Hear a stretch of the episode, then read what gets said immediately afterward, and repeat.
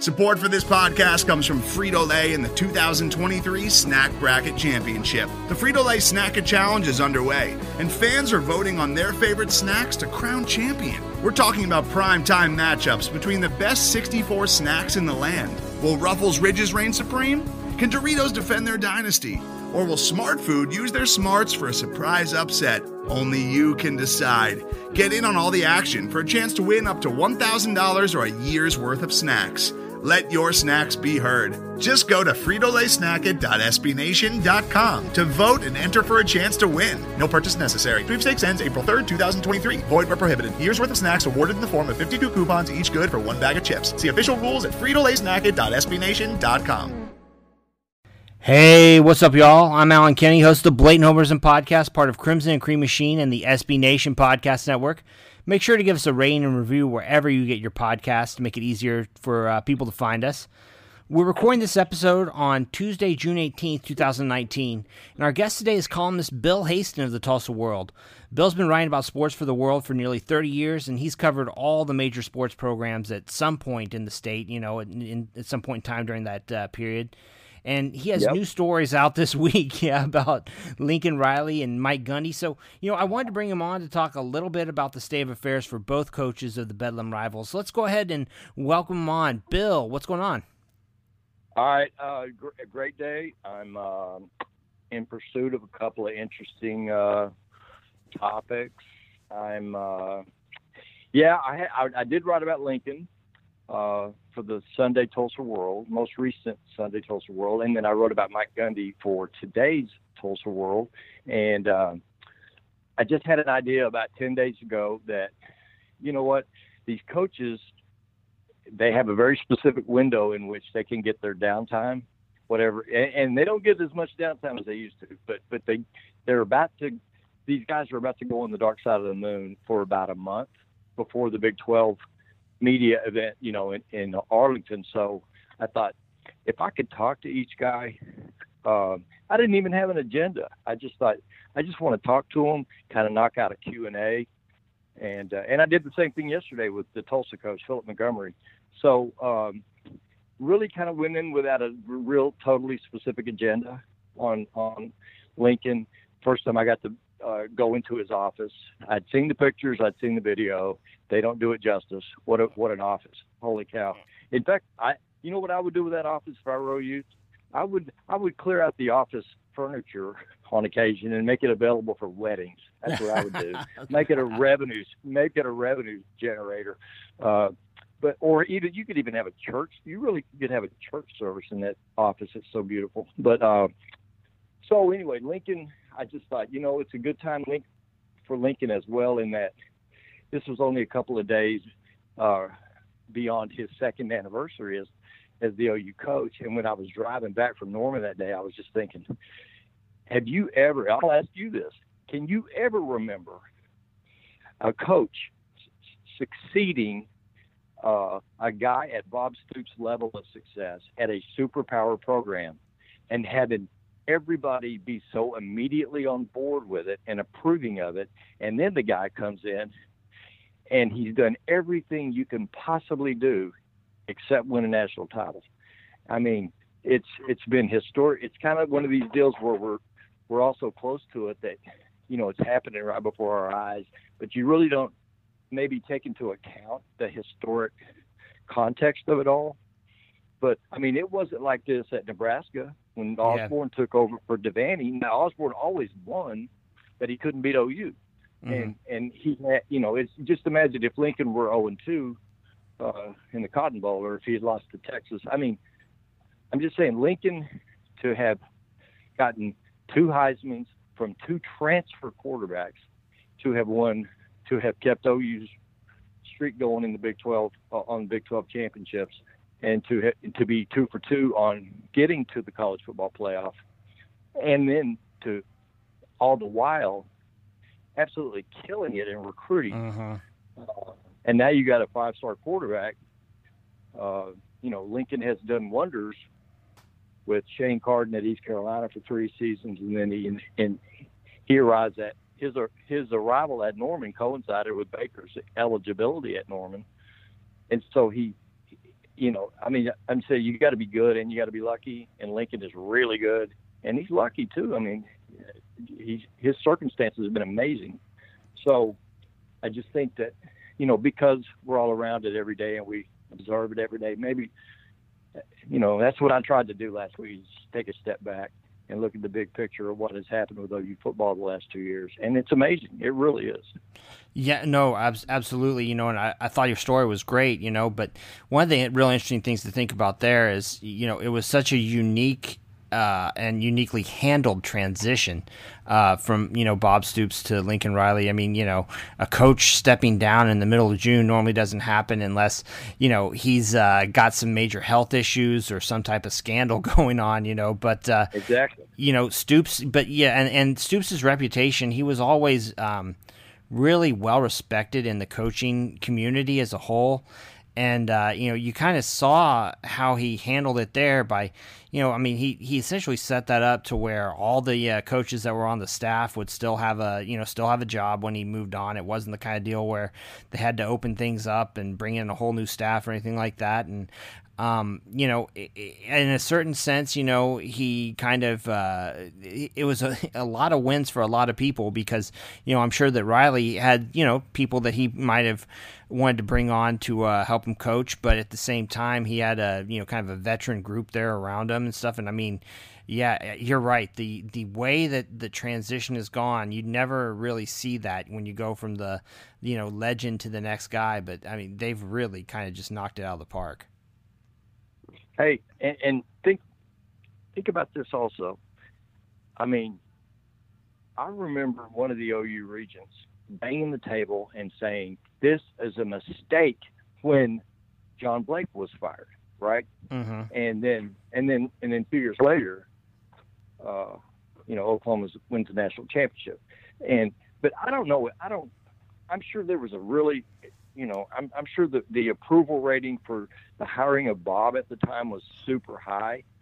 But I'm telling you, man, you you're giving that job to a guy in Norman with Lincoln who's never been a head coach, the youngest head coach in the country. He's been there only two years, and I don't remember anybody raising hell about it. Nobody. Yeah. I mean, it was so. I think there was such a high level of, of trust in Bob Stoops' opinion of the guy that, and you know, you couldn't argue with the results. I mean, the the Mayfield Riley partnership was just, you know, historically good. So, um, but it's just you just don't see it like that. I mean, look at all. Look around the country. It wasn't that way when Joe Paterno was out at Penn State. It wasn't that way when Bobby Bowden retired at Florida State. It wasn't that way. At, just name your school. I mean, Tennessee lost Phil Fulmer, who never succeeded well, I mean, he got him a national championship, but I mean, on the whole, Bob Stoops' run was better at OU than Phil Fulmer's at Tennessee. Mm-hmm. Tennessee still hadn't recovered from that. Yeah, and that was over ten years ago. So, um, I, I, I just marvel at, at how com- immediately comfortable Lincoln seemed to be as a head coach at a place where the expectations are at the maximum level, and and you know, except for the national championship part of it, which he took a big step in my mind toward getting that part of it fixed when he hired Alex Grinch. Uh, but we'll see. I mean, we'll see what it looks like. And I, you know what, I, I wish right now we could look ahead three years and see what it's all going to look like with Spencer Rattler. Mm-hmm. Um, because now uh, uh, uh, Lincoln has the chance now to take a five-star guy at 18 years old and mold him. He ain't coming in as a transfer. He's not coming in from A&M or Tech and he's Lincoln's guy from day one. And I'm really looking forward uh, to seeing what that looks like. And you know what else to keep an eye on? What if Kingsbury lights it up in the league? Yeah. You think? You think? I'm telling you, by extension, uh, Lincoln already is held in super high regard by the National Football League decision makers. Wait and see what happens with it if Kingsbury thrives in Arizona. Yeah, no, um, yeah. it'll just intensify the interest in Lincoln. So, anyway, uh, but my interview with, Lincoln was about uh, what was it? Right at 40 minutes, 35 minutes, and mm. uh, we talked about everything from Jay Z to Eminem to uh, Tiger Woods. Um, who his back, you know, his basically I grew up in the same town he did, except mine was a little north of Muleshoe. But so we have a lot of common out, you know, we have a lot of common in, uh, background. So it was just if it was just nice to uh, get a little time with the head coach, where uh, you know he was relaxed, I was relaxed, uh, and uh, I was pretty happy with the result of it. So, I mean, do you think though that that the public, the people, you know, who just see Lincoln Riley in sound bites and snippets, I mean, do you think that they really know what he's like? I mean, is is, is what what's your impression of him? Uh, that he's massively normal. That's, that's the word. I'm serious now. That's the word that flashed in my mind several times. Is he's pretty normal, and you know, the one question he seemed uncomfortable with, I asked him about money and I said, you know, rookie athletes get these, they have these symposiums and these, this instruction on how to manage money because they go from like nothing to, you know, um, mm-hmm. millions of dollars overnight. And I said, you know, they're, they're, you don't have that for coaches. I said, you know, you made two hundred seventy-five thousand dollars not four years ago or whatever it was, and now you're at six million. I mean, and I asked, you know, do do you do you hand that the responsibility of managing that and monitoring that to somebody you trust, or do you really kind of on the fly? Do you have to learn how to manage that kind of wealth? How do you do that? And you know what? He didn't want any part of that question. he just talked about lifestyle. He didn't, and you know what? If I were him, I wouldn't either. Yeah. That's the truth. I was curious what he'd say, and and what he said was, you know, my lifestyle was essentially the same uh, as it was before, and he said, "That's not why I'm doing this." And at a certain point, you you know, you, you're just the, the the work and the job are what fulfill you. And he's right. I feel the same way about my career. Uh, and I, most weeks I can't even tell you whether it's a pay whether I'm getting paid that week. Yeah. I don't even know when I don't even know on what dates I get paid. I mean, I'm I'm always thankful when it happens, but I mean, I, I guess what I'm saying is he he is so uh, I think he's too busy being the Oklahoma football coach to give a whole lot of time to the fact that he now is in the uh, absolutely top tax bracket yeah. you could possibly yeah. ever be in. And did you see the details on his uh, buyout, by the way, that yeah. the world broke this morning? Yeah, oh gosh. I mean, yeah. Uh, four point, but you know what? Guerin, uh, Eric Bailey broke the story for us, and Guerin blogged about it uh, this afternoon. Guerin Emig, and Gary made a great point that you know what it doesn't matter what the buyout is. If somebody really, really wants Lincoln Riley at, at that level, I mean the NFL, mm-hmm. they're gonna get him. Yeah. And and, and they're not going to be deterred by some buyout figure. So, um, no, uh, you know, 4.6 million. Um, uh, you know, a good punter makes 4.6 million. So, yeah. Well, I don't know about that, but you know what I mean. I mean, yeah, that, no, I'm that, with you. That's not a deal breaker for an NFL organization. So, but it is interesting to see the details of it and the perks and the bonuses, the structure of the bonuses, and and all of that. So, uh, no, that's my my biggest takeaway from a half hour with Lincoln uh, was that, you know, he's in my lifetime of covering guys, covering coaches. Uh, you know, there's always the type of coach like Bob was this kind of coach where it's always he's a coach and you're a media guy. Mm-hmm. And then with others like Bill Self, it's more you just kind of get on the same level and you talk. And and Lincoln is certainly on that level. Uh, in fact, in my lifetime of covering coaches, the easiest guys. It don't mean they're always uh, in a good mood. It doesn't mean they're always uh, accommodating even. But but Bill Self is probably the number one guy I've ever covered in regard to being easy to mm-hmm. cover. And then, and then I'm telling you now, uh, Lincoln is on that level. He's, uh, you know, Mack Brown was the all-time champion of uh, uh, greeting everybody on, on a, by their first name, yeah. remembering names, and and and you know what? There's value in that. There really is. I mean, you can think, well, I mean, you know, there's other guys on the other side of it, like Jim Harbaugh, who don't see any value in that stuff. I think there is value in it, um, and I think Lincoln, you know, first time Lincoln and I talked was at the Big 12 after he got the job, and we were connecting dots on having both grown up in the Texas Panhandle, and you know, I mean, it just I, I don't know how OU could have done any better at that moment in its history than to have Lincoln Riley ready to slide into the head coach's office. Just uh, you know, through two years, certainly it looks like a home run. Yeah, wow. Well, that's that's saying something. That is definitely saying something. So, you know, you mentioned uh, Alex Grinch. What's going on with the defense there? I mean, are are you buying what uh, what Riley's selling there? One of my favorite part of that interview is when we started talking about uh, the defense, and, and I said, you know, think about the uh, the guys, that, and there were several who were on Blake's final team that lost six times. And um, do you think that those guys, in any fantasy whatsoever, that they were on the verge of something historic? No. Mhm. But you hire Stoops, you hire Jerry Schmidt. Uh, the culture flipped overnight. Um, and then, you know, lo and behold, guys who had become gotten, they were used to losing.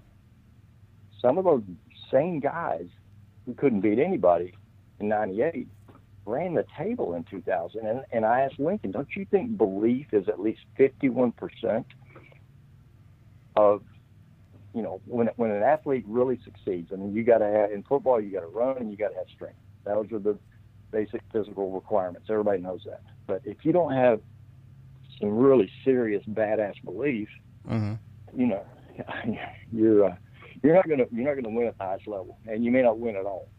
And Lincoln said, I think it's more than 51 percent. And I said, Do you think that isn't that the the most pressing objective now with your defense? Is you know you you've got these are guys who've had a you know a rough couple of years, and and Lincoln said, listen, these guys want to be a part. They want to be the reason why we win games. And I'm paraphrasing now, but you, uh, it, well, I'll just say it myself. You know, you won games uh, these last two years in spite of the defense.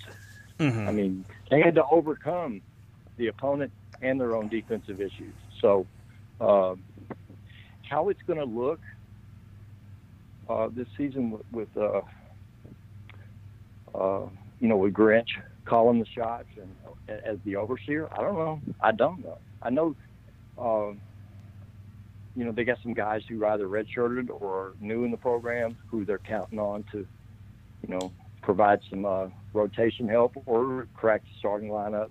You got guys like Perkins who might be ready to go from a certain level to a better level. Um, I like Gallimore a lot. Um, Mm-hmm. uh, I, having seen uh, the corner from Union up close many, many times over here, uh, it, it, I think he's on the verge of becoming like uh, like an All-American type, possibly an All-American type of, of cornerback. Talking about Tre Brown, Mm-hmm. and so, but you know, I don't know. I, I don't know what to expect in an immediate sense. I do Yeah. think though, as you, as you see OU in the running, or or you know, you see big time uh, defensive recruits more and more. It seems in the last four months, considering Oklahoma or choosing Oklahoma.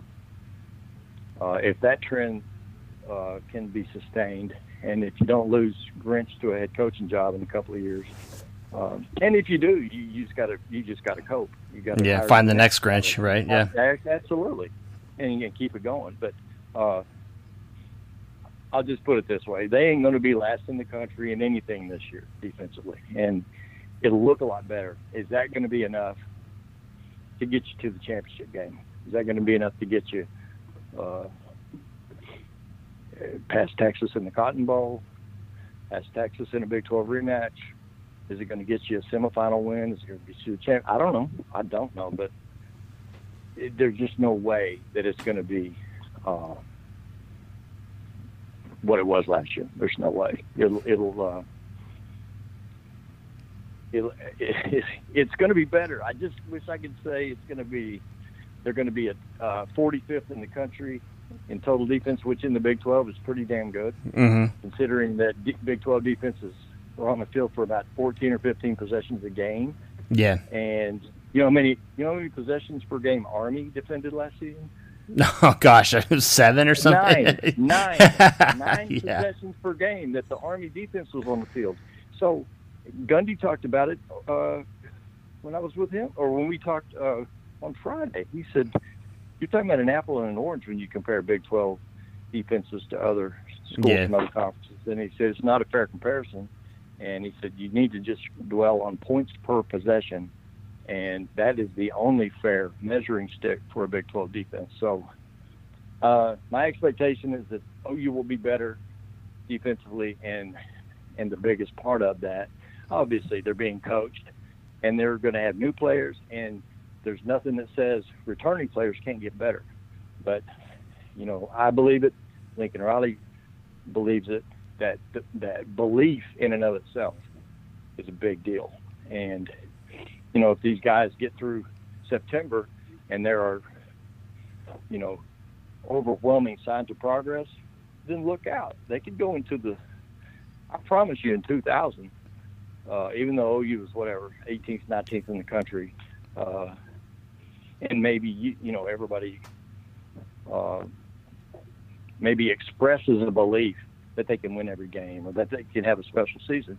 But I don't know that anybody in that program at that time really expected 13 and 0. You know, come Yeah. on and and to, to have that October it did, which is one of maybe the greatest month I've ever seen any team have.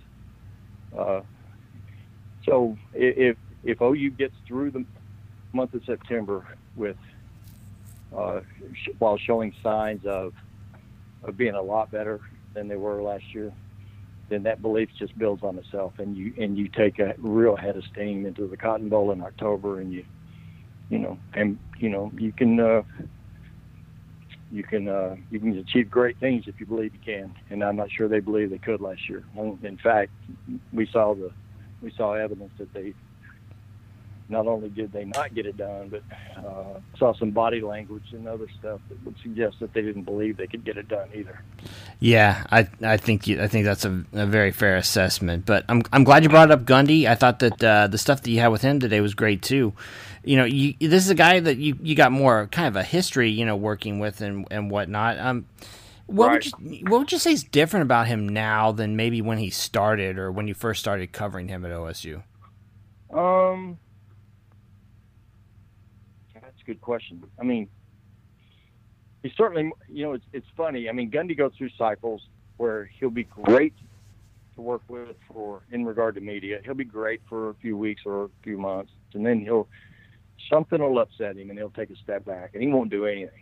And there was a period last year, like 92 days, where he wouldn't do anything. He didn't. Do, he did no media whatsoever. And then this year there was a, a lengthy period this year, and he finally relented in spring in the spring and did some media. And now, you know, Barry Tramel and I, not knowing that the other guy was doing it, we both requested Mike at about the same time last week, and then OSU called and said you and Barry can both interview him, you know, together.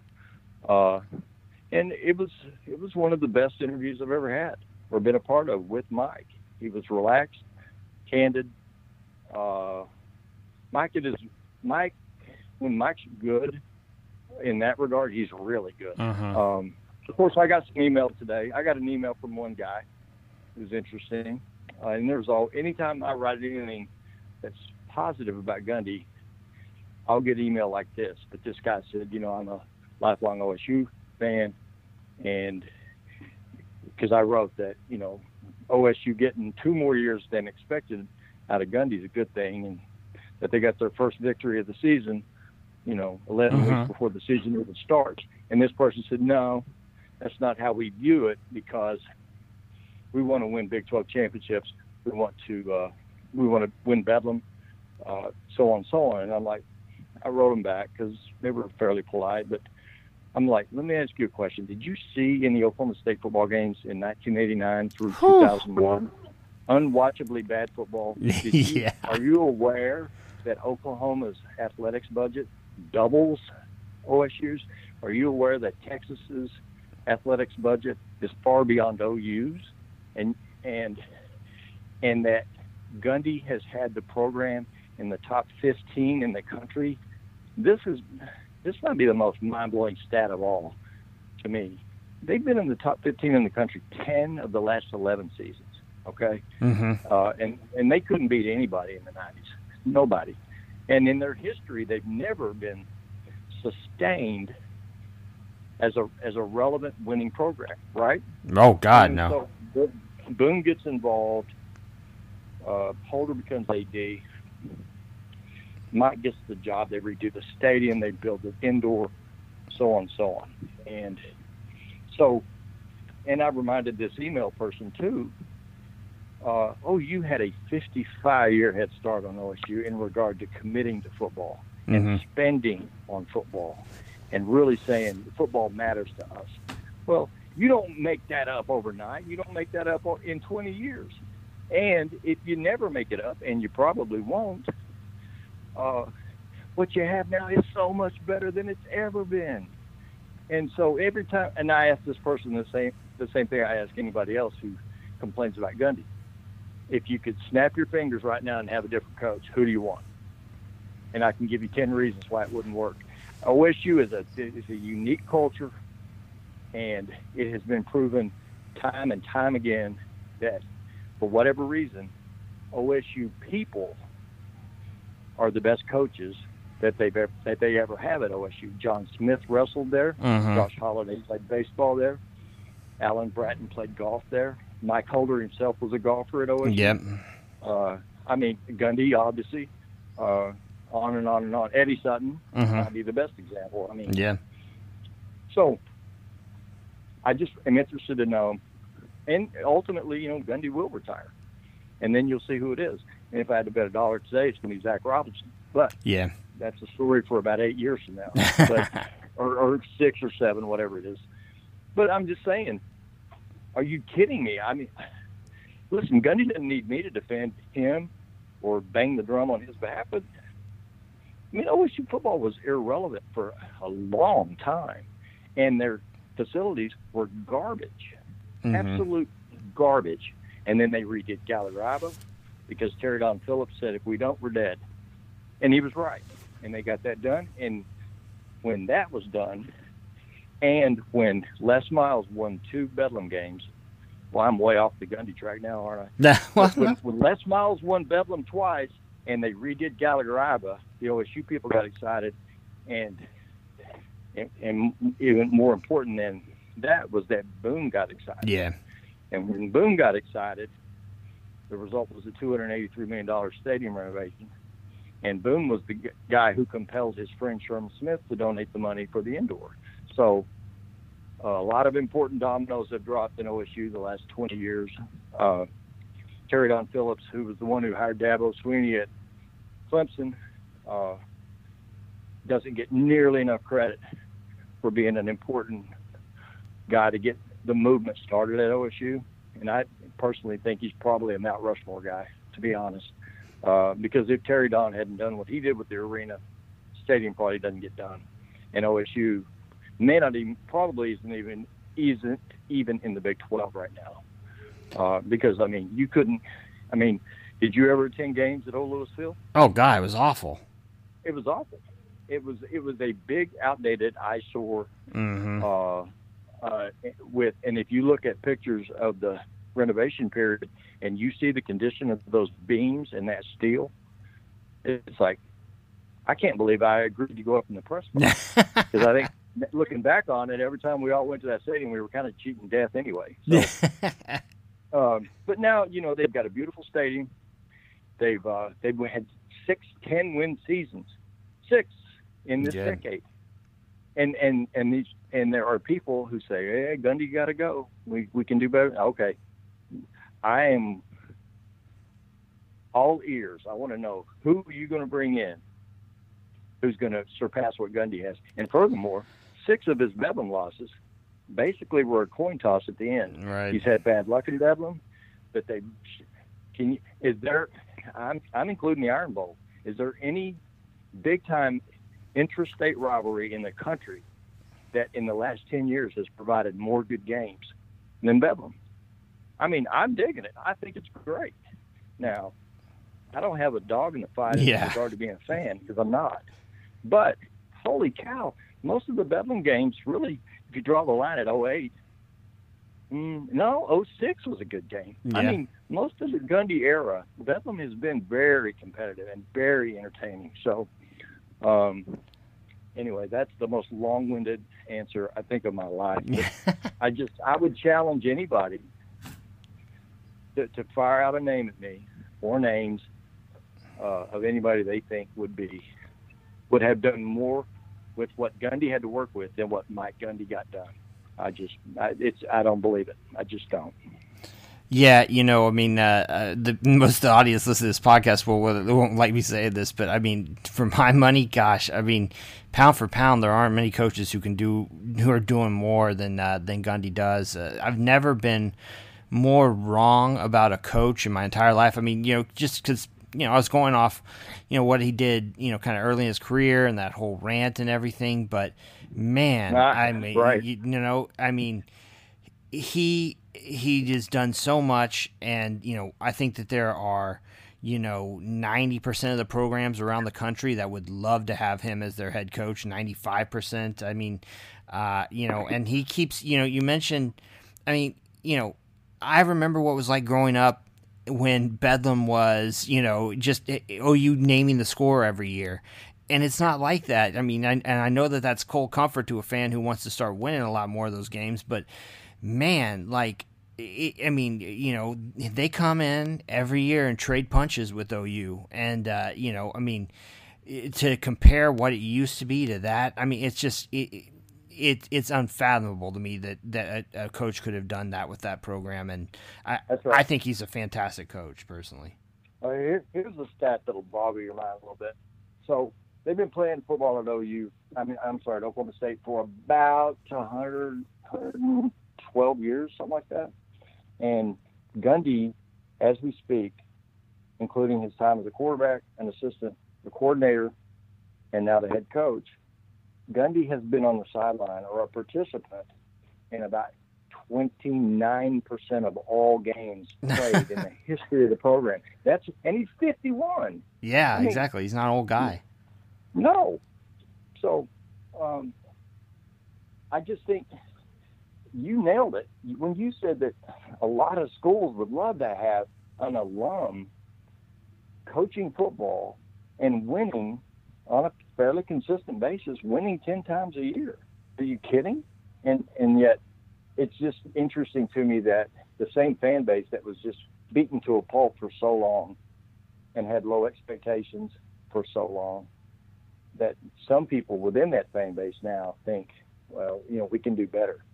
You know, ultimately, you're going to have to do better, or you're going to have to keep it going with somebody else. You've got to because Yeah, you can't coach yeah. forever. But I don't know. I just I just think the that he is a uh, at five million a year, obviously, or actually five point two now. Uh, obviously, Mike is being very beautifully compensated. So, and OSU, the truth is probably OSU didn't even have the money to pay a guy five million dollars, but but he got it, and Yeah. uh, and for the most part, uh, OSU does a good job with paying nice coordinators. I mean, Yurcich made eight hundred thousand last year. Yeah. So uh, they're not cheap with their coordinators. They're not cutting big time corners. There's a few things Mike wants. Mike wants a new uh, uh, academic center for football, and he wants to do some other things. But you know, I mean, he's got the stadium he wanted. He's got the indoor he wanted. I think their indoor is fantastic, Mhm. and uh, so I, I'm.